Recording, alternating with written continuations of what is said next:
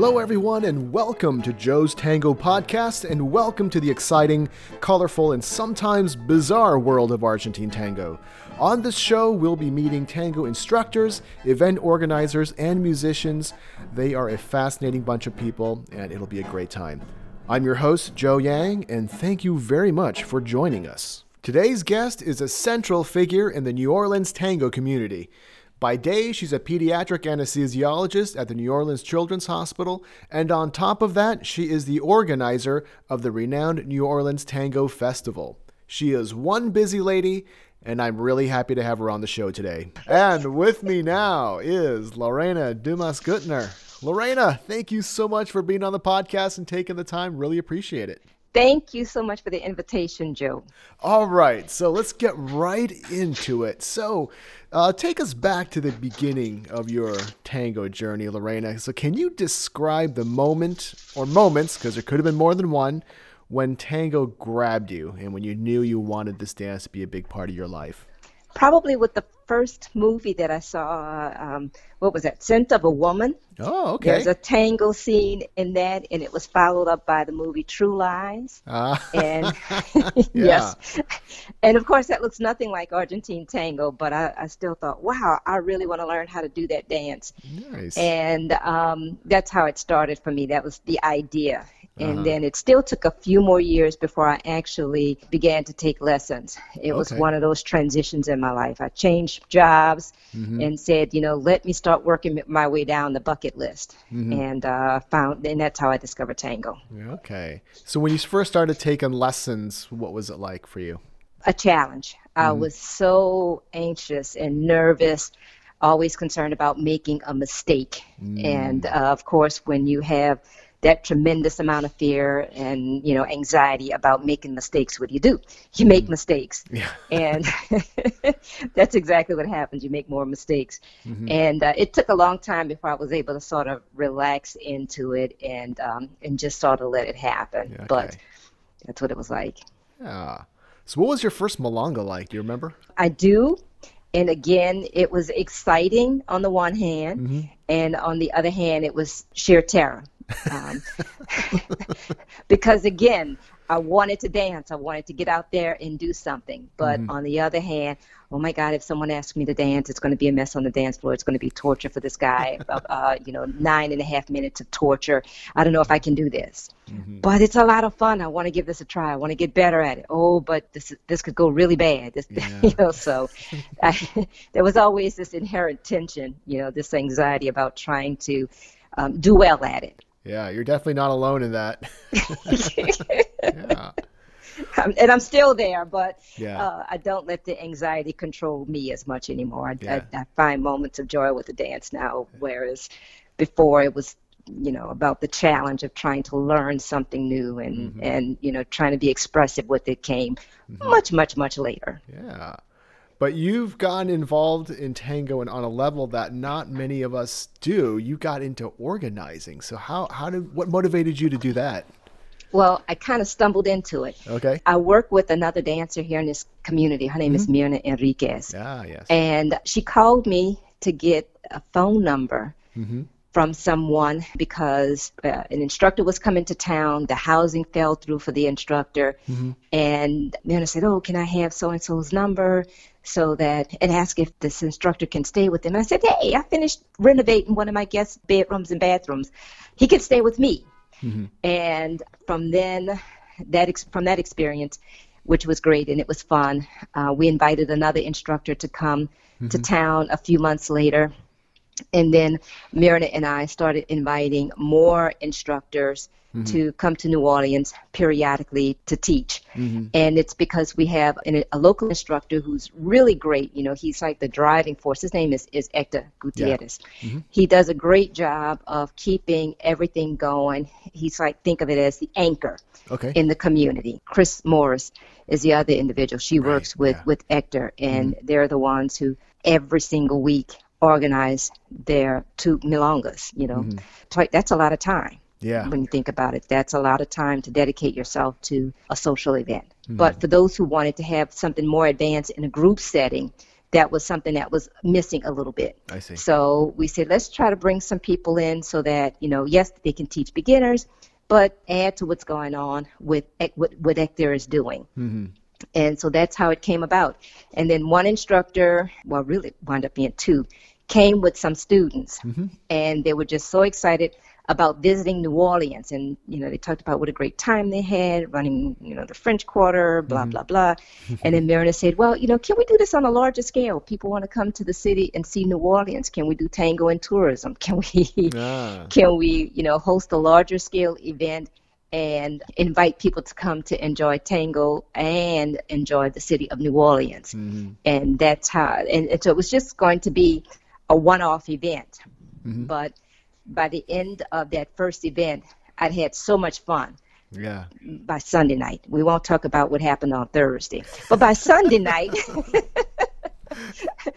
you know, I was very elated about how things went, and we said, "Let's do it again." And mm-hmm. and here we are entering the fifth year of the festival. Yeah, yeah, that's amazing. Yeah, so so when it comes to taking leadership of such a huge project like the New Orleans Tango Festival, now most people would find that incredibly intimidating. So w- was that a challenge back then that you wanted to dive right into, or were you okay?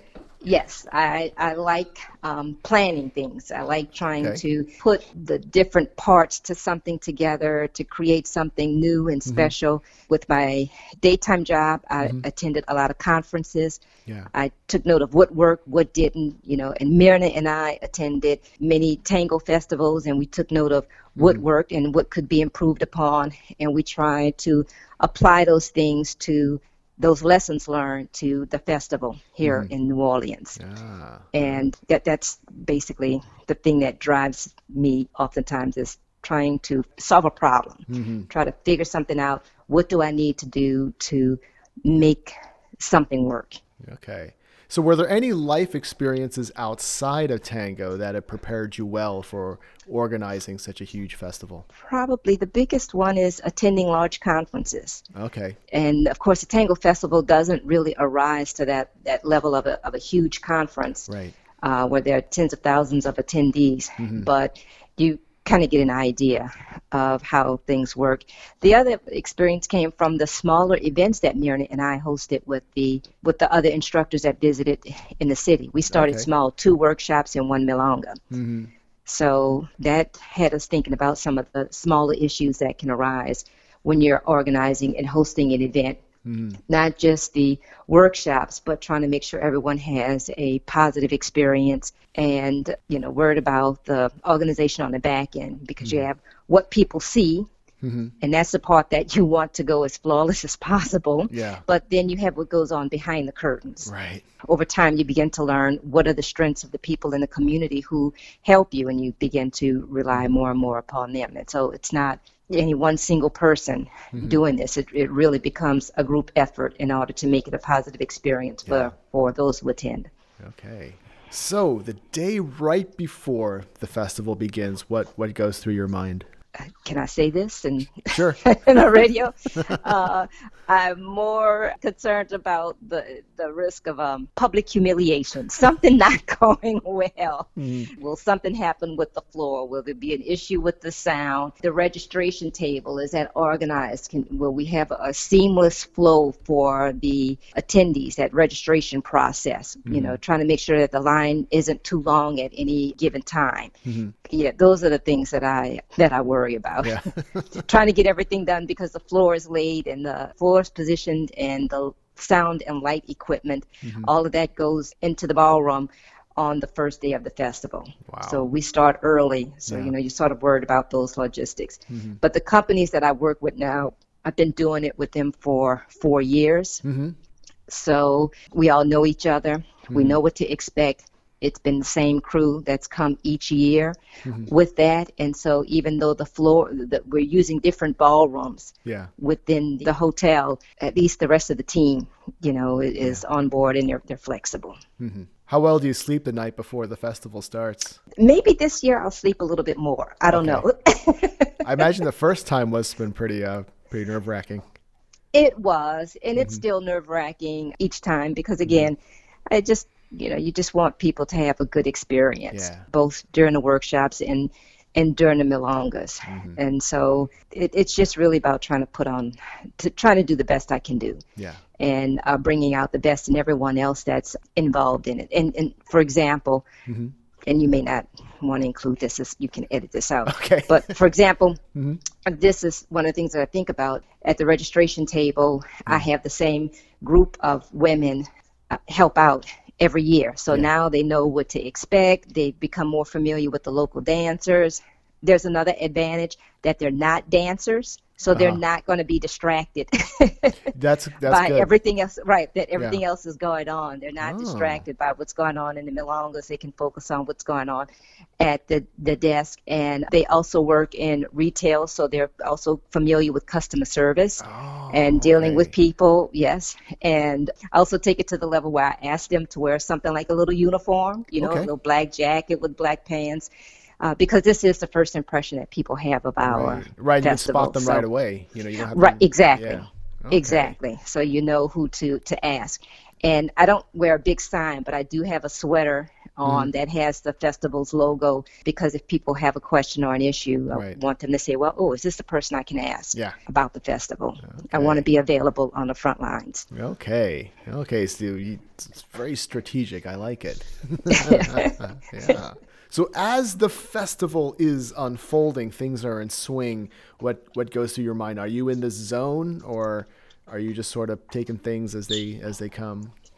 Um, I take things as they come, and really the first day is the one where you're doing the most problem solving, getting the vendors situ- situated, finding the spot in the hotel, you know, where their boxes have been stored, if they've been shipped in advance, setting up the table for the registrants, uh, getting everything positioned in the ballroom, doing our decorations, getting all of that stuff set up because we do uh, interesting centerpieces that consist of things that are that dancers will find user friendly, like peppermint candies in jars, Yeah. but also brochures with walking tour guides and things like that. For, So to give them some choices about what to do to explore the city on their off time. Yeah.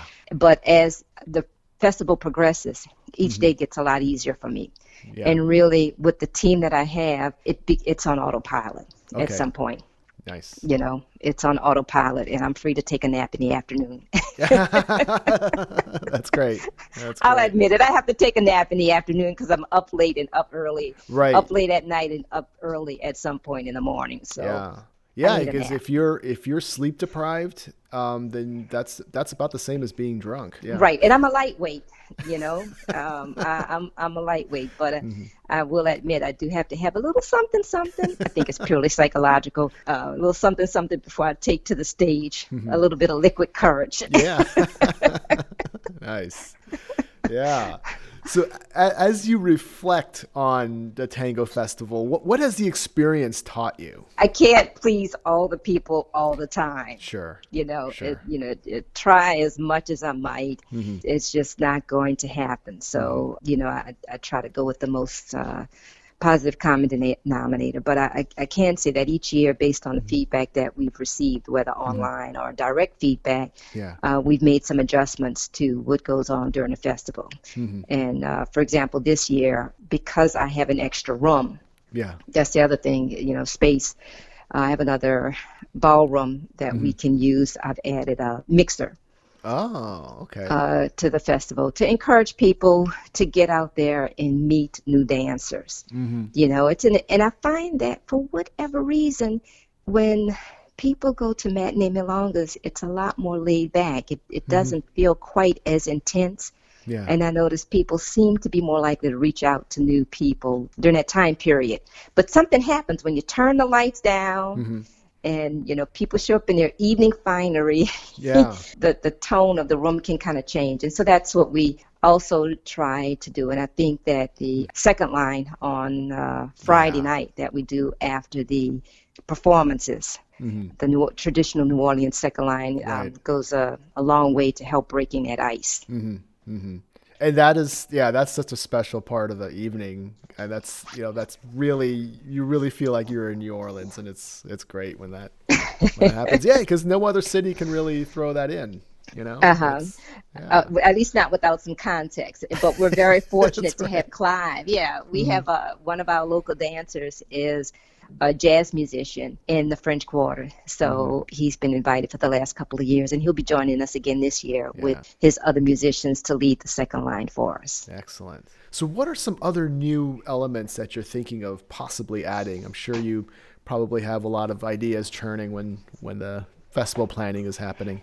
So let's see what's new this year. We've added a third workshop, a third room, Right. and the advantage it, it this is a dual-edged sword. On the one hand as an organizer you're like you want to have a lot of people. You're like oh yes we have Mhm. a lot of people in this class but on the other hand you know you reach a critical mass and it becomes the, the experience for the, the dancers Mhm. uh, will not be as strong when there are 40 people in the class Yeah. so, you know, if you can limit the class size, uh, the number of participants, I think it makes it easier for the instructors to reach out and touch everybody at some point during Yeah. the workshop. Yeah. And that's that's important. So that's one thing that that should help. The other, as I said, is we're adding the mixer, and then this year is the city's tricentennial. Mm. Correct. So from you know 1718 to 2018. Wow. So, um, in celebration of that, we've added some sponsors who have donated some things for us to raffle. okay. Um, uh, to the for raffle for to uh, I don't know yeah, I don't know either. raffle for the participant. we can have some raffles. And Yeah. So it, it includes gift certificates to some popular restaurants in town. okay. Uh, one of my favorites is Mr. B's. And then uh, the company that owns the Creole Queen also Mm-hmm. owns Hop On, Hop Off City Sightseeing. okay. And they also own Jean Lafitte Swamp Tours. And they've Ah, donated some tickets for us to raffle to that. Raquel Shoes is donating a pair of shoes for us to raffle, so it could be men and women. Oh, That- you know, so it's, it's um, uh, both genders get to participate in that. Right. And uh, S- Selena Rotundo Mhm. is donating a gift certificate to be applied to a, a custom-made dress, Mm-hmm. and Mimi Penzon is has donated some gift certificates to to us as well. Okay. So we've got a, a pretty interesting lineup of of prizes Mm-hmm. for our attendees. So I, I think it'll be a lot of fun this year. Yeah. It'll be a lot of fun. Oh, sounds great. Oh, and one other thing, Uh huh. during the mixes, we're raffling off a, a a book about the city that was written in anticipation of the tricentennial celebration. Okay. One of the other things I plan to raffle is a bottle of wine or champagne Ah. of the winner's choice, Mhm. so that they can redeem it during the milongas in the evening, Okay. and hopefully they'll be willing to share that bottle with the people at the table Sure. with oh, them. Okay. So that's another sort of icebreaker. That's a wish, and hopefully, you know, it will come to fruition as I plan. But you know what they say about life and plans sometimes. Right, right. yeah. Okay, I want to switch gears a little bit to tango communities in general. So, Lorena, mm-hmm. in your opinion, what are some key ingredients needed for a successful tango community? A group of people who are very interested in the dance and in community. Mm-hmm. So, not just about learning the technique of the dance, but getting together and sharing that interest with other people. Mm-hmm.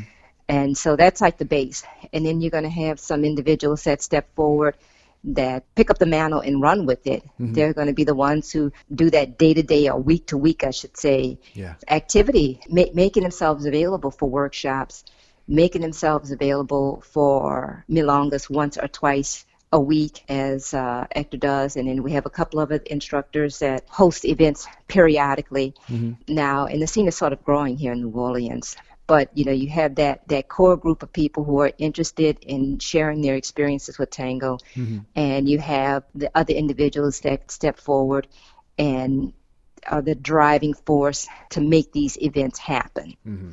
Now, watch, I'm going to get into trouble because let me see, who have I omitted? But again, you know, a couple of individuals who step up to help build the community mm-hmm. and to keep it going Yeah. on a week to week basis. Mm-hmm. Yeah. Yeah. So, when that big New Orleans Tango Festival is over, what's the first thing you do? Well, I break down the ballrooms, load up the car with all the centerpieces, and uh, take a nice long long nap when I get home. and then one year I went to um, the Tango Festival in Colombia, and perhaps I'll do that again this year. Run away Mhm. from town for a few days Yeah. uh, to enjoy tango as a spectator rather Yeah. than as a as an event organizer. Now, have you gone to other tango festivals and just sort of say, "Hey, there, this might be a good idea that I might want to try," or do you? Because as a you're, as a spectator, I mean, you also have the advantage of knowing how some of these behind the scenes activities work. Do you ever think of, Uh, no, no, n- not really. I Okay. only think about when I'm at a festival. I'm only paying attention to what goes on in front of the curtain. Okay. And I think that helps me when it comes to think about what uh, things I might want to do behind the curtain. Yeah. But no, I've been to a lot of events that are, are very well organized, Mhm. and uh, so for the most part, you take home the positive aspects of it. Yeah. All right, Lorena. Where do we find out about the, Nol- the, the New Orleans Tango Festival? Um, the website is www.nola. N-O-L-A, NOLATangoFestival.com. Yeah. Uh, we also have a Facebook group, New Orleans Tango Festival. All right. Okay, I'll have that in our show notes so people can look up. They can they can still register, right? Yes, they can still register. Online Yeah. registration is open until the beginning of June. Okay. Um, uh, the one thing I will add, Mm-hmm. if they're interested in coming, don't wait until the 11th hour to get their hotel room. Right. it sells out every year. Yeah. And um, so if, if they're thinking that this is something that they want to do and experience, I encourage them to stay at that Crowne Plaza Hotel with us, also because it's located in the French Quarter. So you can do your workshops by day and walk around the French Quarter after the workshops, enjoy everything that the French Quarter has to offer, and come back in the evening ready and refreshed to participate in Al Milongas. All right. Oh, another thing I wanted to ask you, Lorena. So, when it comes to your own tango learning, how do you how do you keep challenging yourself? with workshops and lessons. And right now, I'm learning how to lead. Learning to lead. Ah. Yes. and the other part. Yeah, that's that's great. Right. So um, that just adds to the challenge. Mhm. You know, just another aspect of my life to um, do something that's a bit different and outside the box. Uh-huh. Um, just learn how to lead, so I have an appreciation for what goes on the other side Mhm. of the embrace. All right, Lorena. Well, thank you so much for talking to us about the New Orleans Tango Festival. And just uh, to let our audience members know, Lorena was kind enough to have me there three years in a row. Uh, I loved it. It was just an awesome time. I'm not just saying that because you invited me, but it was just a really, really wonderful group of people, really friendly community, and um, yeah, it was just a blast. So Well, thank you. I'm glad you had a good time, Oh, Joe. I did. And we enjoyed having you come. And I, I still have uh, some dancers who took some of your workshops a couple of years ago ask, is Joe coming back this year? Oh, that's so sweet. But you have a wonderful roster of teachers, and it's just, it's going to be awesome. So Yes, well, thank you so much for the invitation. Um, well, oh, I flubbed that one, but whatever. I don't do this right. for a living. no, okay? no, it's just- it's it's okay. It's So. I'm a, all right. I'll chat with you later. All right, take care. Okay, that was fun. Although I've had the honor of being part of the New Orleans Tango Festival, I never had a chance to sit down and actually chat with Lorena about it. And I'm glad we had that opportunity. And during our conversation, one of the things that stuck out to me was the way in which Lorena got involved with organizing and how it all started with identifying various needs in the community. In Lorena's case, she provided a place for a visiting teacher to stay. It was a relatively easy thing to do, but she stepped up and solved that problem. And from there, she and her friend Myrna were able to find more ways of helping the community. And eventually, this process of meeting more and more needs led to the organization of an awesome tango festival. So, making an impact doesn't have to start with a gigantic idea. I mean, very few people wake up one day and try to put together something as big as a tango festival.